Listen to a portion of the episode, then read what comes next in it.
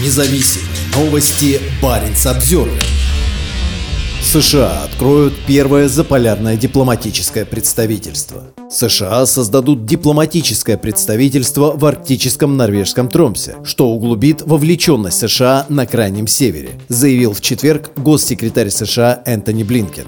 После открытия оно станет самой северной дипмиссией Вашингтона и единственным таким американским представительством за полярным кругом. В действительности представительство в Тремсе – это возможность дипломатического влияния за полярным кругом, сказал Блинкин на пресс-конференции в Осло, где принимал участие в неформальной встрече министров иностранных дел стран НАТО. Весь наш подход заключается в том, чтобы гарантировать, чтобы Арктика оставалась зоной мирного сотрудничества, особенно в мире, который сталкивается со все более сложными проблемами и который как никогда важно сохранить, и мы полны решимости сделать это. По словам Блинкина, направление направления, по которым США стремятся более тесно сотрудничать со своими заполярными партнерами, это взаимодействие с коренными народами Арктики, борьба с изменением климата и рациональное природопользование. Наличие дипломатического присутствия на севере только еще больше активизирует эти усилия, сказал он.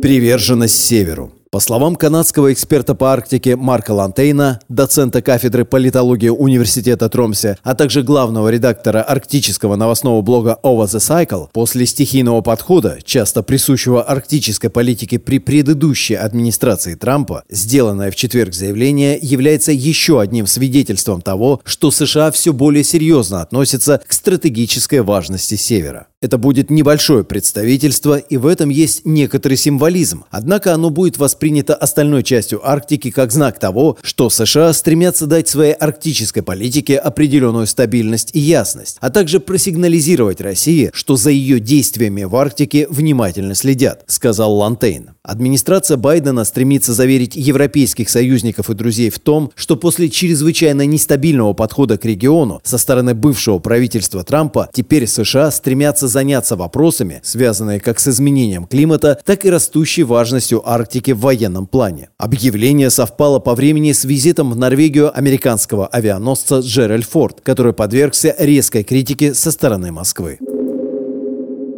Российский вопрос. Заявление Блинкина прозвучало всего через несколько недель после состоявшейся 11 мая смены Норвегии и России на посту председателя Арктического совета. После начавшегося в прошлом году российского вторжения в Украину отношения в Совете обострились, а проекты, в которых участвует Москва, были приостановлены. Западные страны Арктики – Канада, Дания, Финляндия, Исландия, Норвегия, Швеция и США – заявляют, что несмотря на приостановку политических встреч с Россией, они по по-прежнему настроены на то, чтобы не дать глобальной напряженности в других регионах подорвать долгосрочное сотрудничество в Арктике и ищут способ возобновить работу организации.